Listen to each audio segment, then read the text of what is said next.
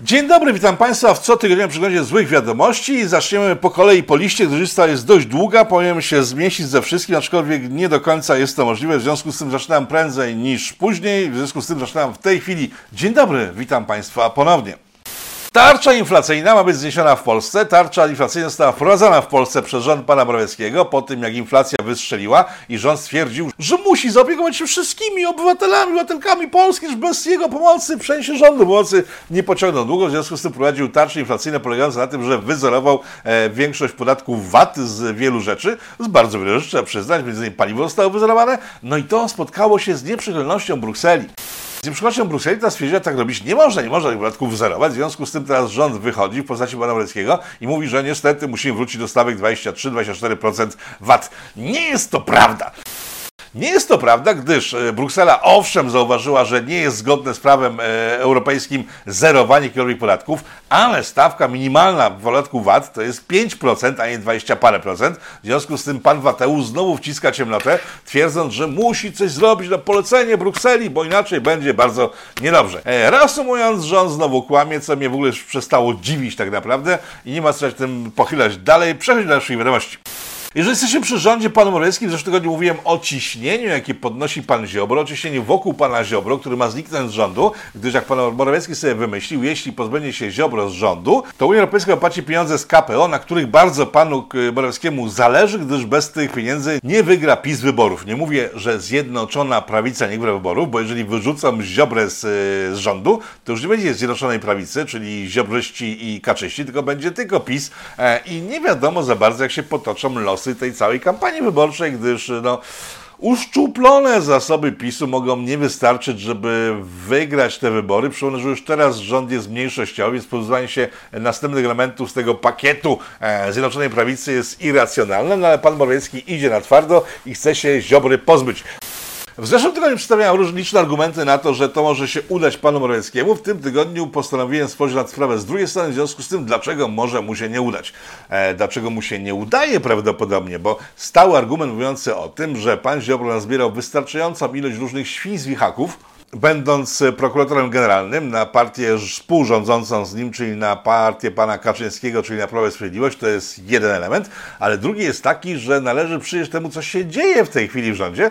Zwróćmy uwagę na taką sytuację, że bardzo pro-Watouszowo-Morawiecki, pan e, Fogiel, czyli rzecznik rządu, został nagle zdjęty, nie wiadomo dlaczego, nikt nie wie dlaczego, został zdjęty ze stolca rzecznika, wrzucony w jakąś tam nic nieznaczącą komisję, a e, rzecznikiem został, uwaga, pan Bochenek, czyli człowiek, który był wcześniej rzecznikiem pani Szydło, która jest bardzo blisko związana z panem e, Ziobrą. Wygląda więc na to i takich różnych denominacji denominacji było całkiem sporo w ostatnim tygodniu. Wygląda więc może na to, że ziobrzyści prom do przodu jednak nie da się ich pozbyć e, z rządu. Być może jedna z osób z rządu pytana przeze mnie dzisiaj, jak odczytywać tego typu sytuacji, powiedziała, że to nie do końca tak należy rozpatrywać, gdyż to, że ludzie pani Szydło są wzmacniani w rządzie Zjednoczonej Prawicy, nie oznacza, że pan Ziobro wygrywa w spór z panem Morawieckim, wręcz przeciwnie, że jest to próba naszego imperatora Jarosława K. E, rozbicia z kolei w Solidarnej Polski. Jak będzie zobaczymy na tygodniach, to jak powiedziałem,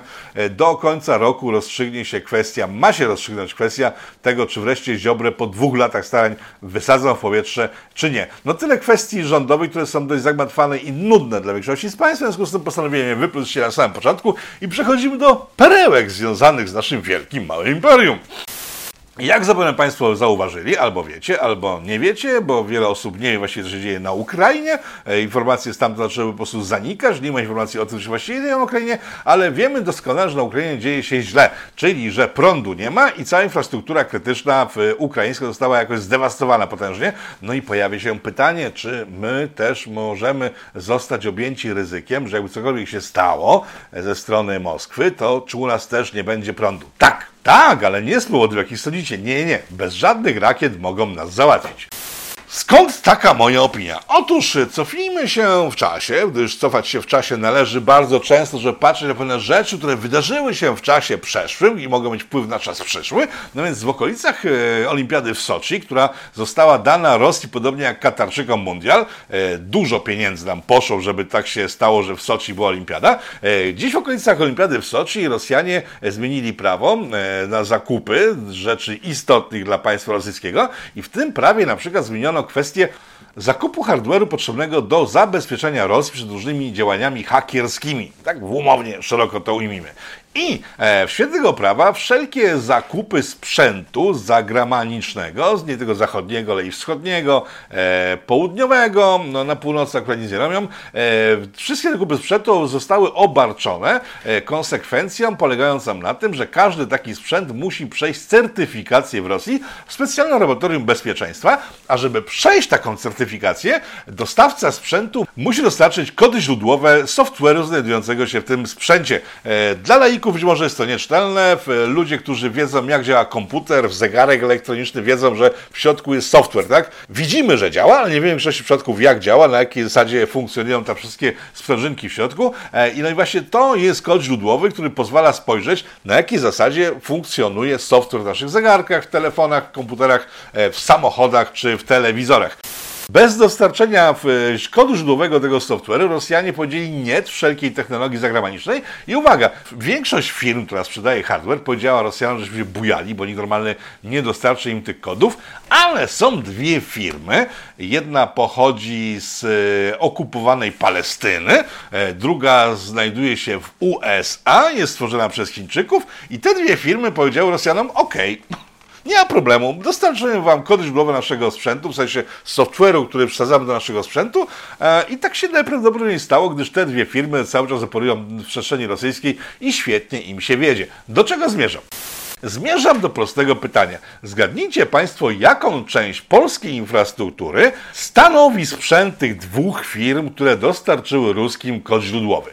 E, nie, nie jest to 5, nie jest to 10, nie jest to 20, nie jest to 30, 40, 50, no 60% to jest tak przynajmniej e, tego sprzętu w polskiej infrastrukturze krytycznej zajmującej się bezpieczeństwem naszego państwa, które pochodzą od firm, które e, dały ruskim kody źródłowe sprzętu, który u nas jest używany.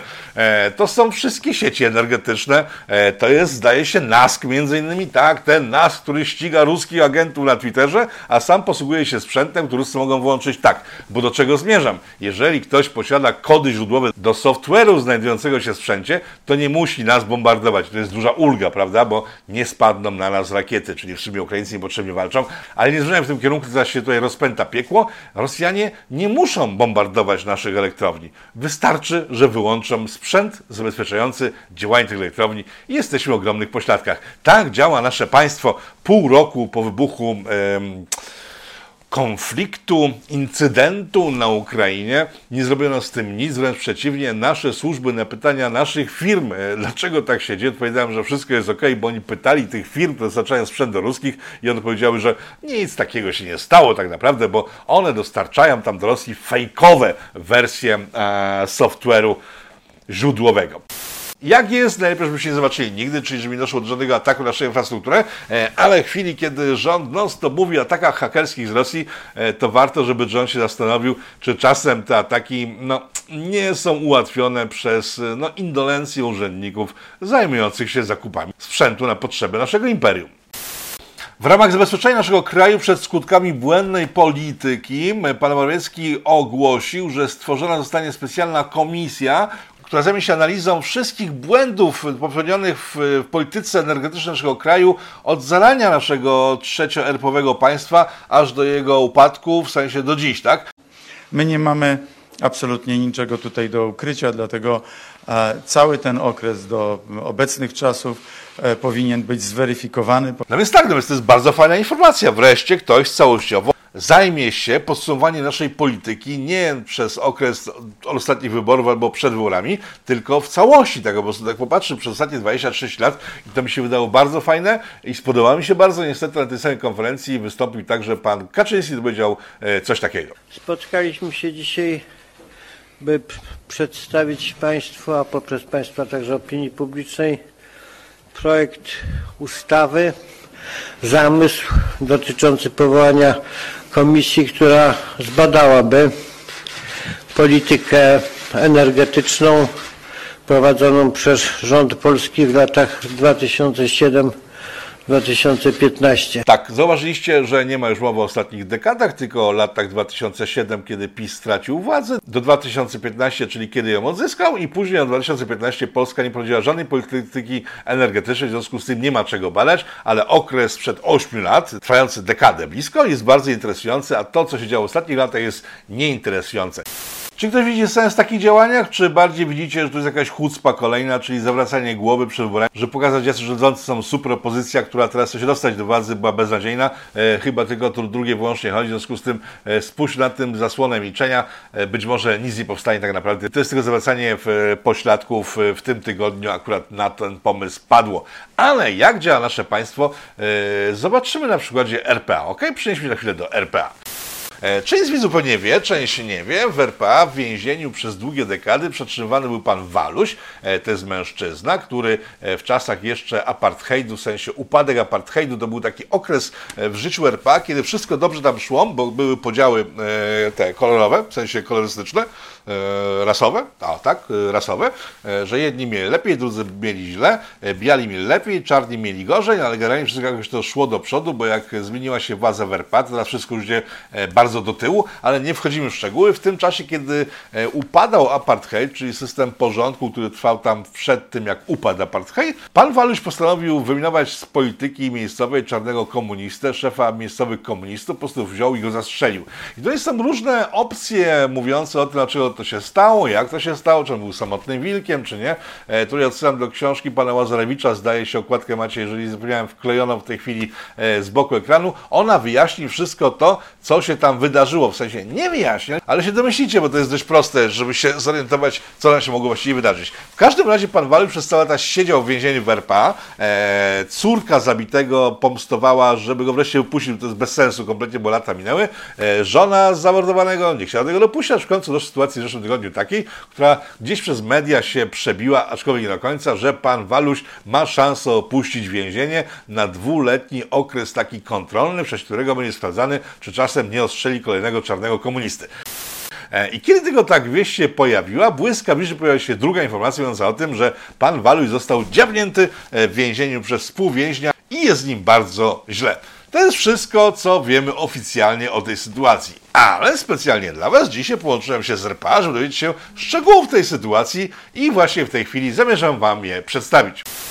Otóż nikt nic nie wie, gdyż rodzina pana Walusi, dokładnie jego córka, nie wie, gdzie znajduje się jej ojciec. E, informacje są sprzeczne, podawane są różne adresy szpitali. W żadnym z tych szpitali pana Walusia e, nie ma. E, konsul, do którego dzwoniła rodzina w chwili, kiedy pan Waluś został dziabnięty sztyletem, sztachetą, czymś ostrym w klatkę piersiową, przebitą płuco, bo to wiadomo, nie odbierał od rodziny telefonu przez 24 godziny, mimo że ma taki obowiązek, gdyż nosi ze sobą przez 24 godziny telefon dyżurny właśnie w sprawach, które nie cierpią zwłoki. Dopiero interwencja rodziny w polskim Ministerstwie Spraw Zagranicznych zaowocowała tym, że tamten pan konsul łaskawie odzwonił i spytał, w czym może pomóc. To jest jedna z sytuacji, która miała miejsce. E, Pan konsul poinformował, że nie wie, gdzie jest e, pan Waluś w tej chwili e, przechowywany, w którym szpitalu i generalnie, że jest z nim wszystko ok. W związku z tym można było podejrzewać, że albo wie, gdzie jest przetrzymywany, albo nie wie, jakim jest stanie, gdyż jedno wykluczało drugie.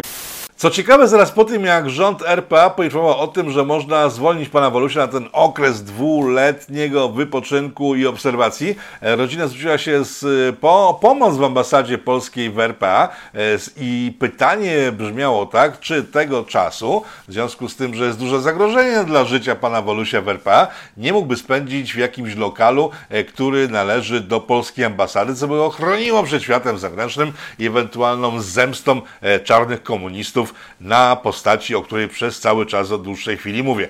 Ambasada powiedziała, że jest to niezgodne z prawem lokalnym, gdyż prawo mówi, że on musi spędzić czas y, obserwacyjny na terenie RPA, a teren ambasady jest eksterytorialny, w związku z tym jest to teren Polski, na to się nie zgodzi, co szybko okazało się nieprawdą. Sam rząd RPA stwierdził, że nie ma problemu, e, nawet na naszą korzyść byłoby, gdyby on tam został w waszej ambasadzie jakiejś, gdyż nikt go nie ukatrubi na naszym terenie. Wtedy ambasada wymyśliła nową wymówkę, że nie mają możliwości lokalowych, e, żeby uczynić taki gest w kierunku polskiego obywatela, który ewidentnie potrzebuje ich pomocy i przypomnę, że przez ostatnie dekady nie otrzymał żadnej pomocy, no ale okej, siedział w więzieniu za zabójstwo, w czym można było mu e, pomóc. To nie jest koniec tej historii. To nie jest koniec tej historii, gdyż adwokat pana Walusia, który pracuje dla niego kompletnie za darmo przez ostatnie dekady, e, w jakiś sposób dotarł do kontaktów, które mogły mu e, pozwolić na zapoznanie się ze stanem zdrowia e, jego podopiecznego. I tu znów mamy dwie różne wersje z tego samego szpitala, bo adwokat zdaje się już wie, w którym szpitalu leży pan Waluś i z tego szpitalu uzyskał dwie różne wersje. Jedna mówi tak, że jest bardzo dobrze i pan Waluś za chwilę wyjdzie na zewnątrz cały i zdrowy, gdyż jest bardzo dobrze i nie ma innej możliwości, żeby nie wyszedł a druga, że jest bardzo źle i w sumie dezumierający i zaraz zejdzie i nie będzie w ogóle żadnego tematu pana Walusia, e, co będzie pewnie na rękę wielu osobom, które temat pana Walusia dotyczy. Rodzina skłania się do pierwszej wersji, gdy przez ostatnie lata, mimo tego, że siedział w więzieniu, jak tylko miał możliwość dorwania się do telefonu, zawsze dzwonił do kogoś z rodziny. Tymczasem od czasu incydentu e, w więzieniu nie dzwonił do nikogo, z nikim się nie łączył, także całkiem możliwe, że cała saga związana z panem Walusiem za chwilę się skończy i wiele osób, tak jak powiedziałem, straci możliwość robienia na nim kariery, tak jak część naszych narodowców, która zrobiła z niego e, ostatniego żołnierza wyklętego, robiąc mu koszmarnie złą robotę, gdyż w RPA oglądano te wszystkie występy pajaców z naszego ruchu narodowego i obawiano się, że jak wróci do Polski i nasz rząd też to obserwował i tego samego się bał, co rząd PRPA, że jak wróci do Polski, to stanie się gwiazdą jakichś skończonych wariatów. W związku z tym działania naszego konsulatu e, mogą być w jakiś sposób wytłumaczalne oraz działania RPA także mogą być wytłumaczalne. E, jeżeli pan Waluj zejdzie z tego podołu łez, e, ci wszyscy, którzy na nim robili kariery, malutkie karieryjki, e, robiąc się wariatów, no nawet tego nie zauważam, bo tak naprawdę uważam, że kompletnie ich nie obchodził, a rządy obu krajów, czyli RPA i Polski, decydowały się z ulgą, że postać, która mogłaby namieszać ewentualnie e, w złym tego słowa znaczeniu, także zniknie. E, życzę zdrowia panu Walusiowi, gdyż jestem bardzo ciekaw jego przyjazdu do Polski z prostej przyczyny. Może tutaj, na terenie naszego kraju, wreszcie powie, kto stał za pomysłem e, ukatrupienia czarnego komunisty ponad 20 lat temu. Przechodzimy do informacji o wiele bardziej pasujących niż y, odżyłowanie trupów sprzed 20 paru lat. Jak wiecie doskonale, nasze patałachy, czyli, przepraszam, nasze biedronki, oj, wybaczcie mi, wszystkich kibiców, przepraszam, piłka nożna polska jest najlepsza na świecie, nie mogę tematu. Nasze patałachy dostały się do kolejnej części mundialu. E, Niemcy odpadli, co ucieszyło chyba wszystkich, najbardziej Katarczyków, którzy, uwaga, zobaczcie, jak podziękowali drużynie niemieckiej za udział w mundialu. E, oto materiał, w którym oficjele katarscy żegnają niemiecką reprezentację. Ale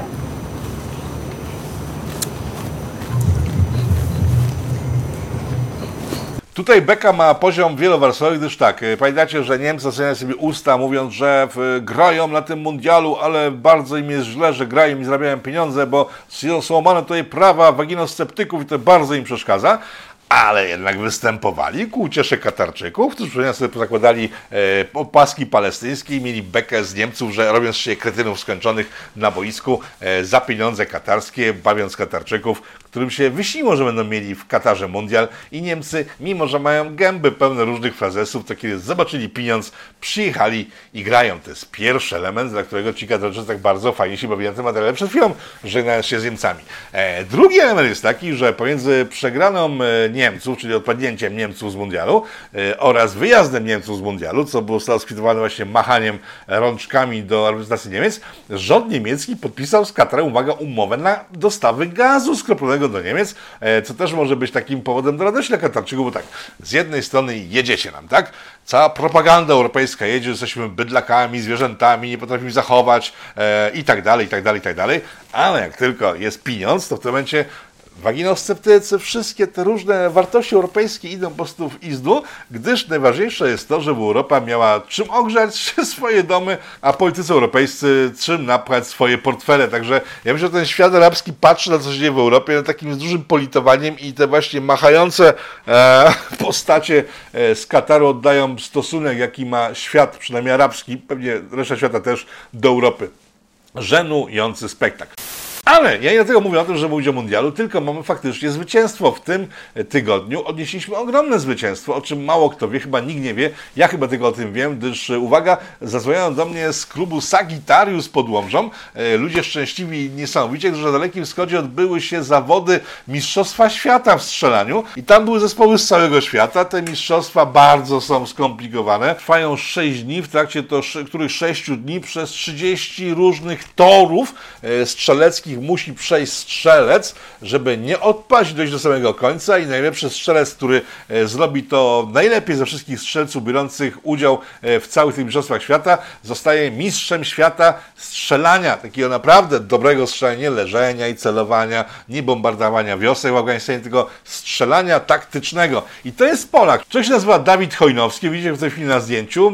E, jutro, czyli w sobotę odbierze nagrodę, znaczy odbierze Mistrzostwo Świata w strzelaniu taktycznym. No i co można powiedzieć? Słyszeliście o nim wcześniej? E, być może ktoś podchwyci tę informację? Mam nadzieję. Może jutro media zaczną o nim mówić, bo jest o czym? Bo o patałachach, które mają ciężkie pieniądze za sobą, a nie potrafią grać w piłkę i potrafią tego lobować piłkę na sobą, która wpada pod nogi przeciwników, chyba gadać nie warto. E, mistrz świata w strzelectwie Dawid Chojnowski na Państwa ekranie.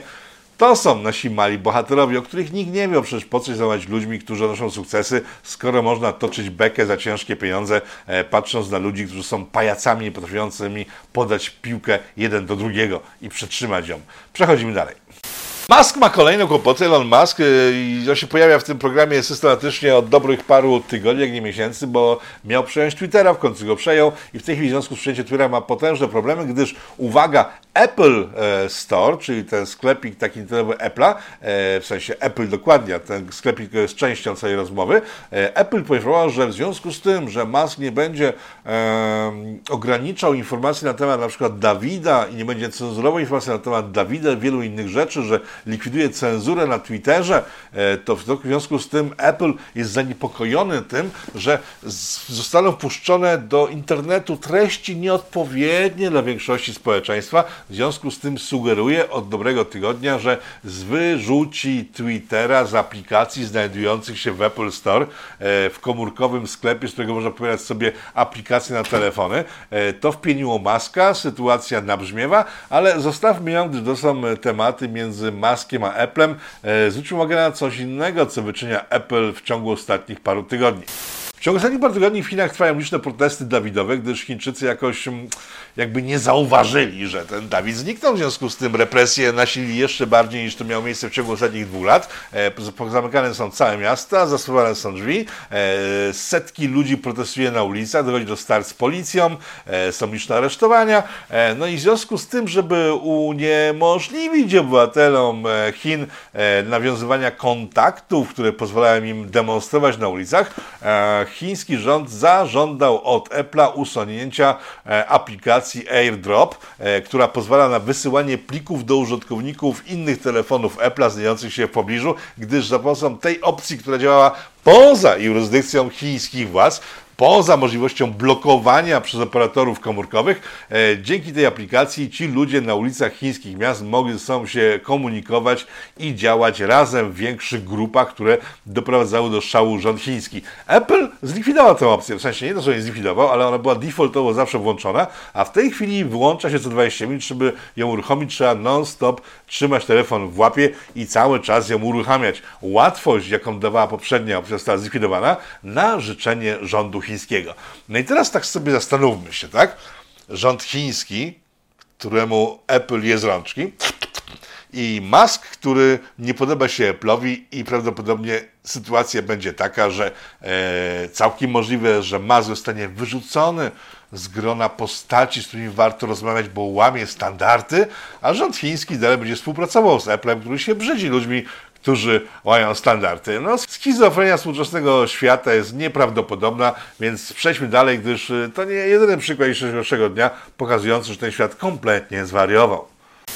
Jeżeli przy Chinach byliśmy przed chwilą, to wróćmy jeszcze do mundialu i połączmy Chiny z mundialem. Chiny na początku tego mundialu, w związku z tym, że w Chinach trwa histeria Dawidowa, e, robiły taki myk sprytny, pokazując stadiony, na których trwały mecze. Zasłaniali takim blurem, widzicie to jest na ekranie, w trybuny boys, odbywały się w mecze i odbywają się mecze mundialowe, tak żeby Chińczycy nie mogli zobaczyć, oglądając te mecze, że tylko w Chinach trzeba nosić aseczki, a tam w normalnym świecie już nikt tego nie robi, w związku z tym, żeby jeszcze bardziej wpiąć baterii, robili takiego blura na całe na pół ekranu i to przez jakiś czas pozwalało im bajerować widzów chińskiej telewizji, aczkolwiek stwierdzili, że chyba jest za słabe, w związku z tym uruchomili algorytmy. E, no i w tej chwili wszyscy zawodnicy oraz wszyscy kibice na mundialu w Katarze mają maseczki, przynajmniej w wersji chińskiej. Zobaczcie sami, jak to wygląda. E, tak, to jest specjalny skrypt komputerowy, który wykorzystuje technologię chińską rozpoznawania twarzy. Całkiem ładnie to wygląda, przyznacie. E, w każdym razie Chińczyk musiałby być ślepy, żeby nie widzieć, że to jest skrypt, że to jest sztucznie nałożone.